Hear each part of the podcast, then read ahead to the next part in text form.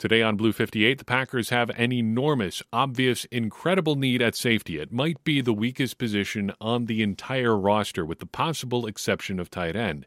Is there anybody in this year's draft that can fix things? Blue 58! Hello and welcome to another episode of Blue 58, the one and only podcast of thepowersweep.com. I'm your host, Jon Meerdink. Happy to be with you here for another episode. We've got safeties on tap for you today, but first we've got some news from Brian Gutekunst and Matt LaFleur, who were speaking at the NFL owners' meetings this week, and they had quite a bit to say. Somebody asked Brian Gutekunst, uh, well, a bunch of people asked Brian Gutekunst a bunch of different questions, and I wanted to make sure that we could give you his words as he said them rather than just reading off quotes because I think hearing the tone here is important. Got this audio from Packers.com, and I'm telling you that up front because I just want to let you know that you are going to hear a weird whooshing, clanging sound in a couple of these uh, audio clips because that is how Packers.com likes to announce to the people who are watching it the person who is speaking. Despite the fact that you've clicked on a video with Brian Gutekunst's name in it, they need to have a dramatic whoosh and clang sound to introduce a title onto the screen telling you that Brian Gutekunst is in fact talking. So that's what you're going to hear a couple times in here. Brian Gutekunst talking, Packers.com whooshing and clanging, hopefully some insight about your favorite football team, uh, somewhere between those two things. So the first question out of the gate is basically catch us up to speed, Brian. What's been going on over the past couple of months? Have you heard what, what Aaron Rodgers has been saying about you? How did we get to this point? And here's what Mr. Gutekunst had to say. Yeah, I didn't really take his comments like that, and it's certainly not true. I mean, I think, you know, as we got out of the offseason or after the season, and we, we had a good conversation, um, and then, you know, we're, we're going to have some follow up conversations and our inability to reach him or for him to respond in any way, I think at that point, then we just kind of had to, we had to, I had to do my job and kind of reach out and understanding that a trade could be possible uh, and see who was interested. But that shopping was never really part of that. He's specifically referring to someone asking about Aaron Rodgers going on Pat McAfee show and saying, look, we had some conversations. We had more conversations than I wanted my darkness retreat, and I came out and I found that I'd been, you know, in trade talks this whole time, or they they are now in trade talks Gutekunst kind of debunks that, and I think plenty of people have done work debunking that as well. That does not jive with what Rodgers said prior to his retreat. Gutekunst is saying, "Look, we we talked and we tried to get in touch with him, but we couldn't," and that is something that came up again and again and again. Gutekunst saying some version of, "We tried to get in touch with him, and we couldn't." It's not clear exactly what that means. They were never really able to nail down exactly what it means that you were trying to get in touch with him. Were you talking to his agent? Were you calling him directly? I mean, Adam Schefter's got his phone number. You probably have his phone number.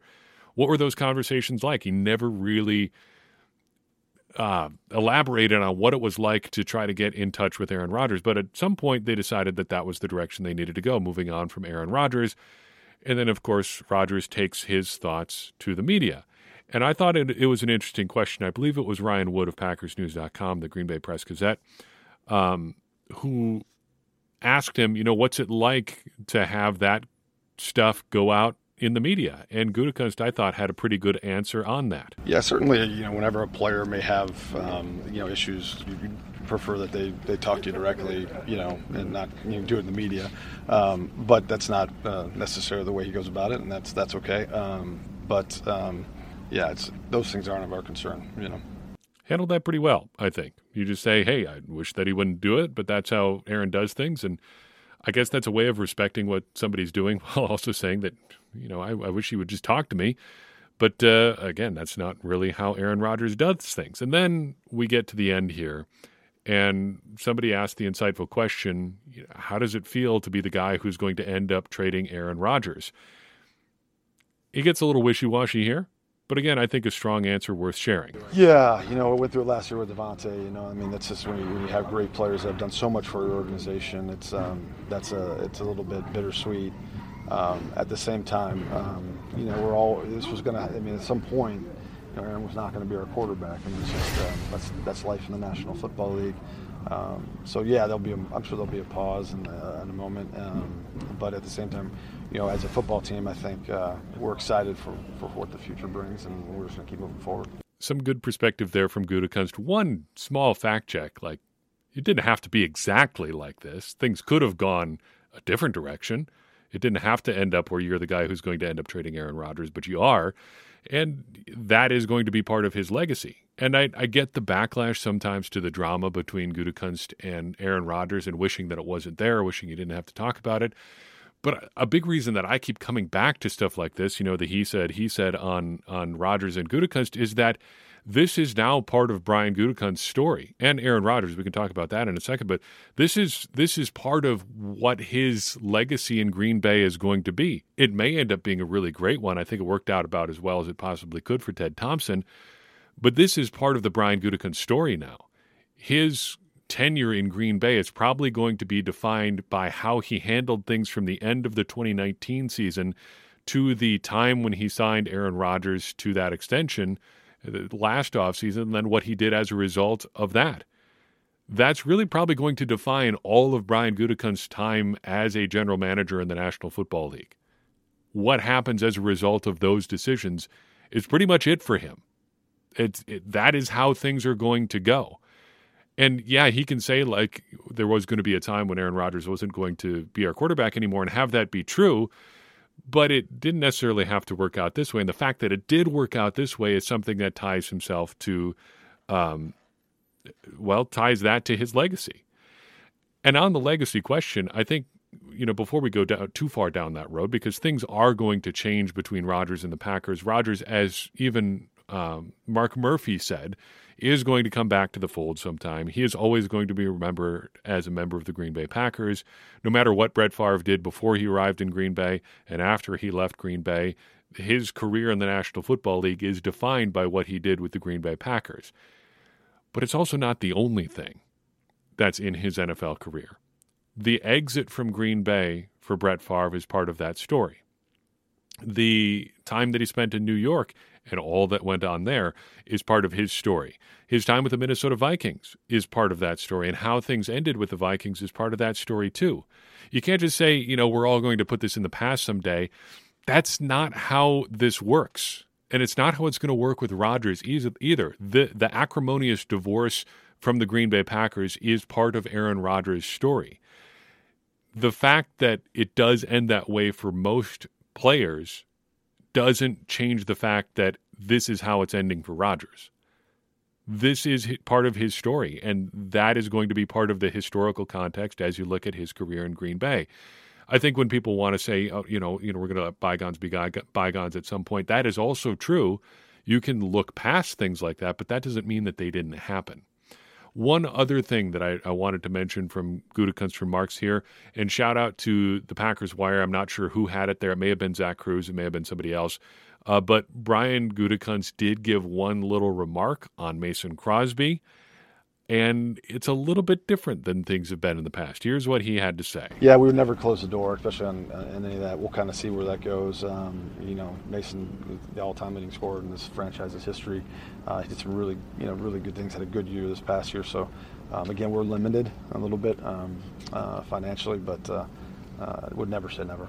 Now at the combine, I believe it was at the combine, may even have been prior to combine, but at the combine, we're just going on that reference point. He spoke about Mason Crosby as though he was definitely going to be back in Green Bay back next year. Like he's gonna, he had this procedure. You're going to see him fully healthy. You're going to see a stronger leg from Mason Crosby next year. This seems to be a small shift from that. I wouldn't want to say anything is definitive. I just think it's noteworthy that things are at least slightly different from what they were before. Now, Matt LaFleur also spoke this week. Didn't want to pull any of his audio uh, because it really is not all that different from what Brian Gutekunst said. If Gutekunst is forthcoming, I would say that LaFleur just plays the good soldier. He says nice things about Aaron Rodgers. He says he wants the best things for the Green Bay Packers, and he's just there to, you know, say we want good things for Rodgers. We're really a big fan of what he's done in Green Bay. We're excited about Jordan Love. And that's really all you ever get out of him. So I don't really want to talk about that all that much. However, he did drop a couple nuggets on Eric Stokes, who may be a player that you haven't really thought about in a while because he hasn't been a re- relevant part of the Packers picture here for a while either.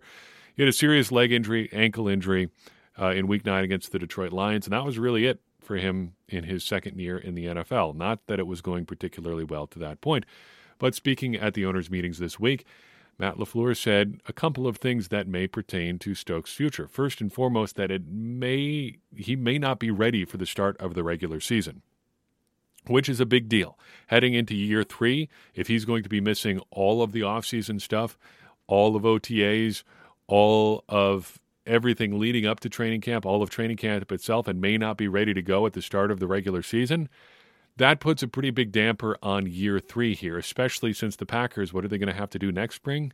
Start thinking about his fifth year option. That's going to be a big problem. And I think if this year goes anything like last year, the answer is going to be no. But this year is going to be apparently, at least as of right now, here in March, affected by an injury that happened the middle of last season. The second thing that happened is that, uh, and this is probably tied to his availability availability at the start of the season, is that Matt LaFleur says that he envisions Keisean Nixon playing a bigger role in the slot this year. Now, do the math on that. He says he wants Keisean Nixon in the slot because he thinks Rasul Douglas's best spot is at outside corner. I would probably agree with that, even though, according to the numbers that we ran and the study that we did earlier this offseason, Sto- uh, Douglas did plenty good on the inside as well as on the outside. It really was just a matchup based thing where he performed. He, he did he was capable as a as an inside corner too, and actually had some pretty great numbers in terms of run support playing uh, as a slot corner as well. It, it just is not always a great matchup for him, but that seems to be the book on Douglas inside or outside. But I still think outside is probably a better position for him. But if you do the math there, if Keisean Nixon is playing in the slot and Rasul Douglas is at one outside corner spot and Jaire Alexander is at the other one, where does that leave Eric Stokes?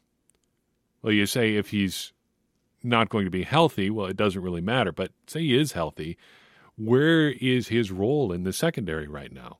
If that's the configuration that Matt LaFleur wants and thinks is best for the defense, where do you put Eric Stokes? Because it doesn't sound like they are in a rush to get Rasul Douglas snaps at safety.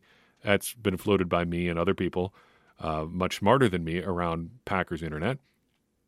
If you're not going to play him at safety, leaving him at corner is really the only option. What do you do with Eric Stokes? That's a not a great place to be heading into year three, injured and without a role, especially if the Packers aren't moving Rasul Douglas to safety, which is in a really bad way. Which gives us a uh, good segue into the position group I wanted to talk about as far as the NFL draft this time around safety. We're going to do our safety discussion a little bit differently than we've done the past positions um, so far in our pre draft process here. I mentioned some dissatisfaction with how we're looking at the NFL draft as we did our linebacker stuff. Uh, basically, as it boils down to finding the good players in the draft. I don't know if anything that we do is really going to be all that different than just looking at some sort of consensus opinion on who the good players are and then trying to tease out some interesting details about those players. I don't think we're going to really uncover guys that are outside the scope of collective knowledge. It's like trying to beat it's like trying to pick stocks that are going to outperform like an indexed fund or something like that. You know, over a long term, picking things that just rely on the overall strength of the economy, investing there is going to bring you a better return, a more consistent return than trying to pick individual winners. And I think that's a lot of, I think that's very similar to how we have to view things as people who talk about the NFL draft. Trying to reinvent the wheel and pick guys that are going to be winners, you know, with your own methodology is one way to go about things. But you've got a bunch of people analyzing this draft. Try to pull as much as that of that wisdom as you can, which has led me to the mock draft database. The mock draft database uh, pulls or analyzes thousands of mock drafts and comes up with a consensus big board at every position and all positions as well. So I would like to incorporate that kind of ranking into our methodology looking at positions going forward. What I've done is I've taken every safety mentioned in the mock draft database, which if you just Google mock draft database, you'll get there and we're just going to talk through them as they are ranked. We're going to use some of the numbers that we have talked about in the past, you know, athleticism, coverage grade from Pro Football Focus, ball hawks, and things like that. Uh, but try to talk about them in more of a way that seems to reflect the broader consensus on where these guys stack up rather than talking about them as they would be ranked by some of the metrics that we use. There's another reason that I want to do that for safety because if you look at the safety class, a big well, the the main thing that we use to sort our players is athleticism.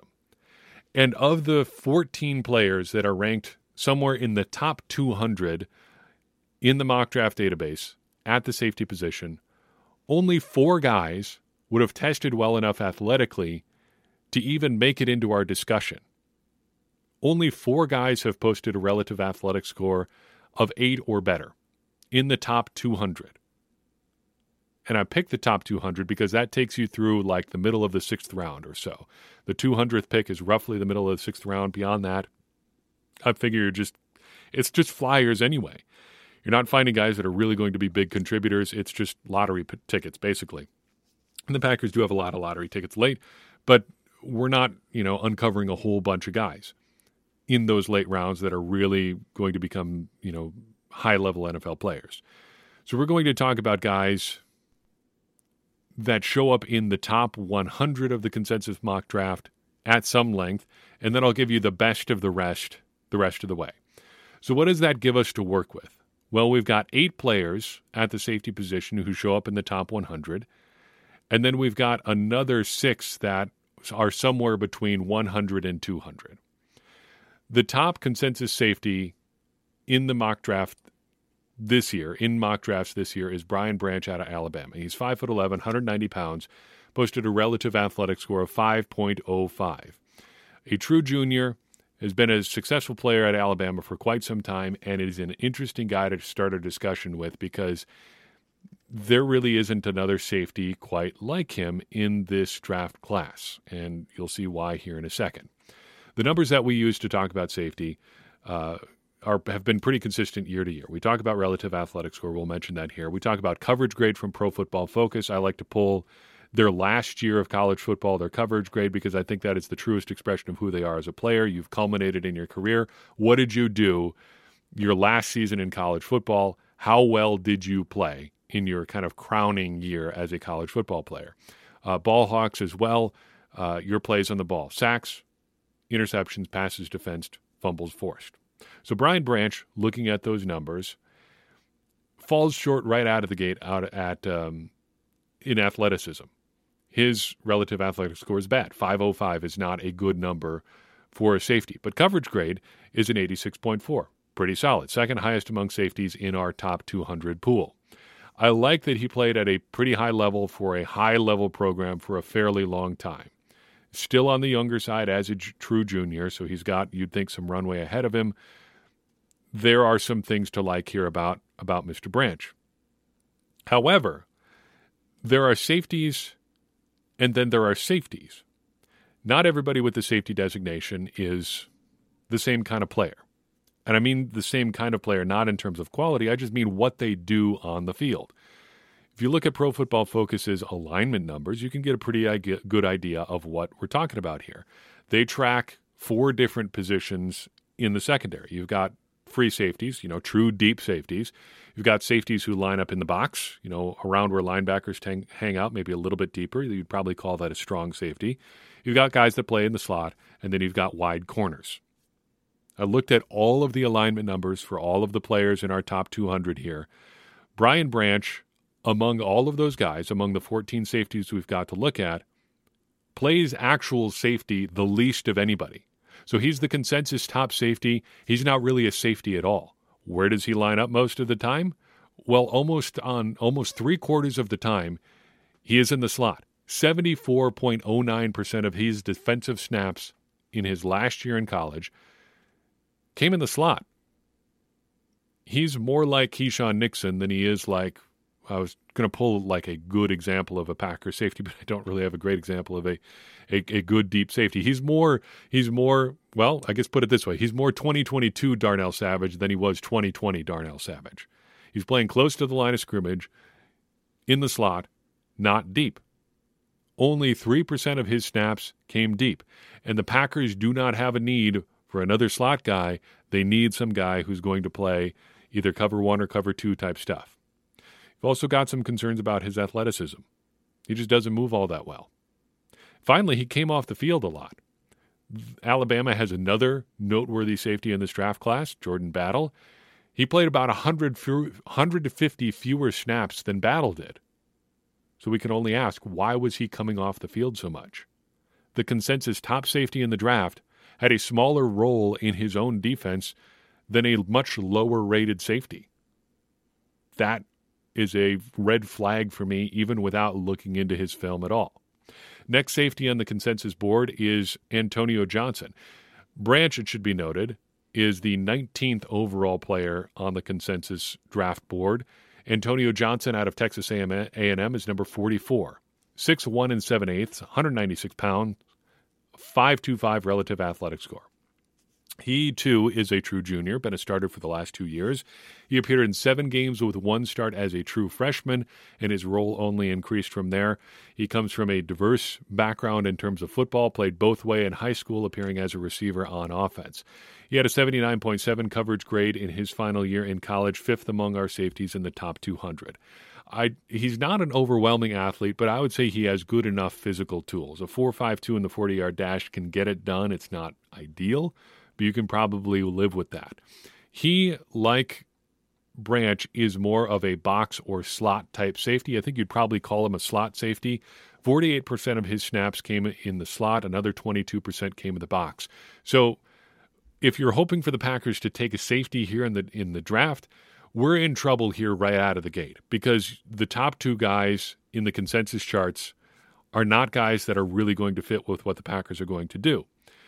It's also worth noting that Johnson didn't make a whole ton of plays on the ball. He just has 14 career ball hawks, which, if you're just looking at the overall class, puts him near the bottom among guys uh, in the top 200. In fact, uh, outside of Rashad Torrence, who only played one year at Florida, uh, in terms of big time college football, he is last in the class.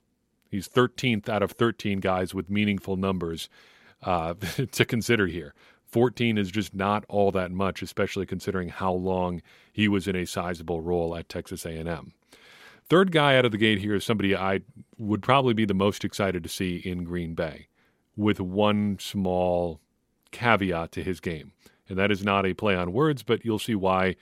Uh, we have to put a small asterisk next to the word small here in a second. Sidney Brown out of Illinois is 70th on the overall consensus draft chart. He is the third highest rated safety. High does not describe a whole lot of Sidney Brown because he's just five nine and a half. He was listed at six feet tall at Illinois. Not quite there. Does weigh 211 pounds, though, and he's a good athlete, a 965 relative athletic score. He is Canadian. His dad played in the Canadian Football League as well as the Canadian Junior Football League. And get ready for this name. The team that dad played for, Sidney Brown's dad, was the London Beefeaters of the Canadian Junior Football League. File that one in your memory banks. He was an elite track athlete in high school. He finally garnered some late success in college, despite starting for a long time at Illinois, a bunch of All America and All Conference awards uh, from different publications. His final year at Illinois, a solid, solid player there. Coverage grade first in the class. 89.4 his final year at Illinois. Very good stuff. Longtime successful player, started 10 games as a true freshman, has never had a smaller role than that. He is always around the ball, 32 career ball hawk, second in the top 200, right behind fellow Illinois teammate Jartavius Martin, who had 33. We'll talk about here, him here in a little bit. If there are some misgivings, if there are some, if I can give you one more pun, if there are some shortcomings to Sidney Brown, well, just take a guess. Yeah, he's small. He's five nine and a half. That's small for a defensive back. It's probably going to be too small for the Packers, which is a bit frustrating for me because I think we're getting to the point where just looking at a guy and saying, "Well, he's probably too small," might just be overthinking a little it a little bit. If you want to have a real misgiving about Sidney Brown, you do the same thing you do with Brian Branch.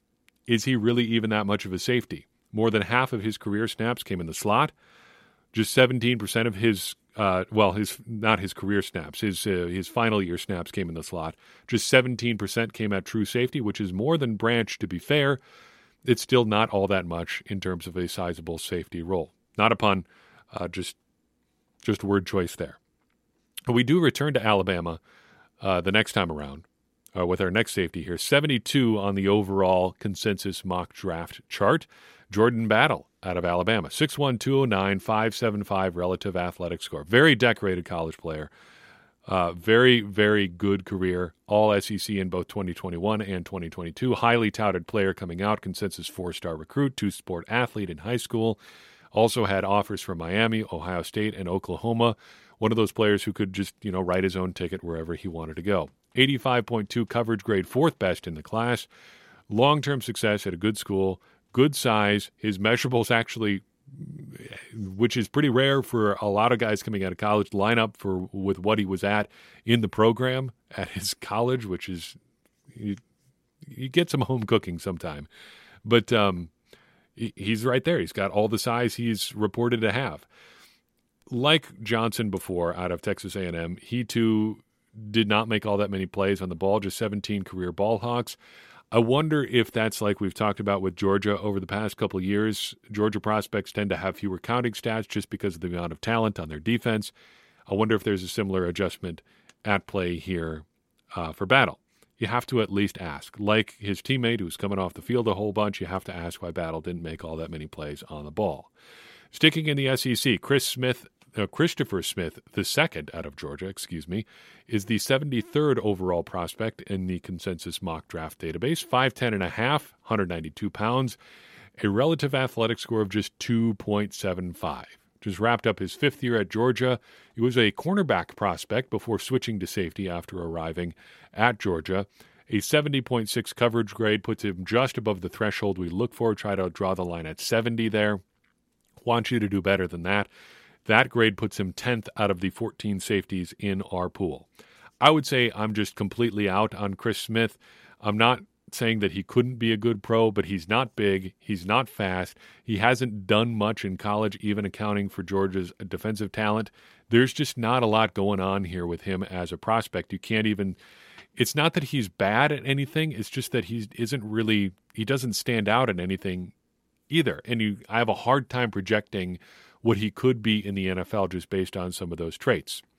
Jammie Robinson out of Florida State is our next prospect here.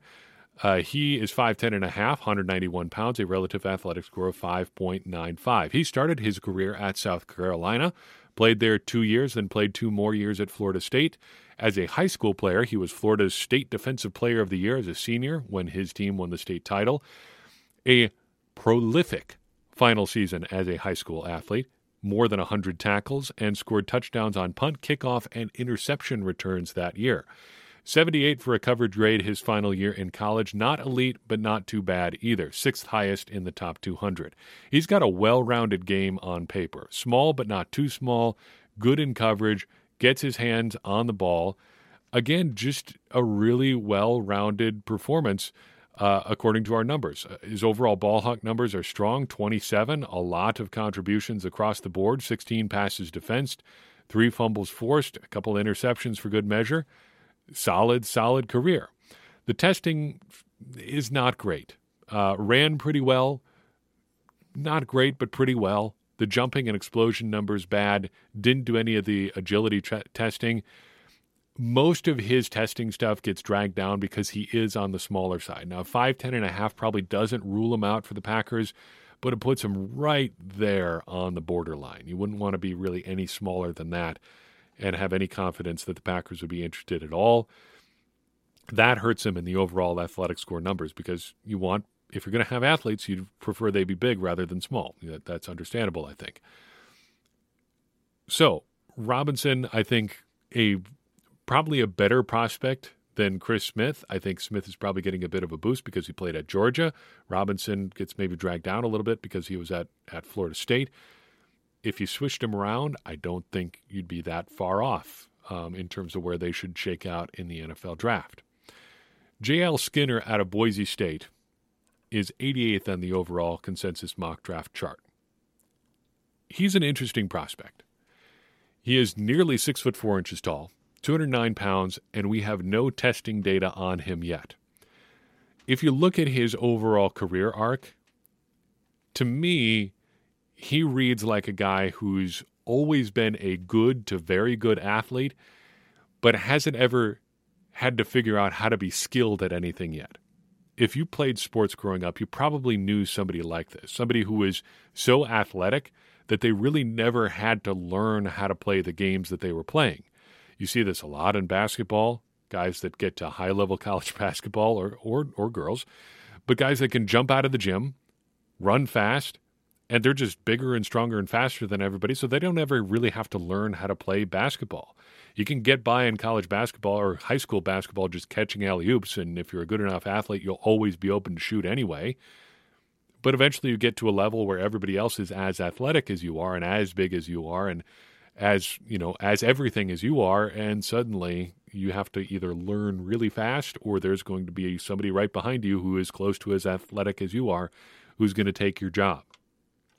Anyway, uh, J.L. Skinner out of Boise State kind of looks a little bit like that as a prospect. He played wide receiver and defensive back in high school. He stepped into an immediate starting role at Boise State. He finished out his career playing more of more than half of his snaps in the box for Boise State. So again, we're checking boxes there along that storyline. A big guy who's a really good athlete, who's playing defensive backs and you're uh, defensive back, and they're sticking him close to the line of scrimmage. They're probably looking for a guy who's just going to make plays. But we run into a little bit of trouble with that narrative when you look at his coverage grade, because he puts up the third highest coverage grade in the class with an 85.3 his final year in college.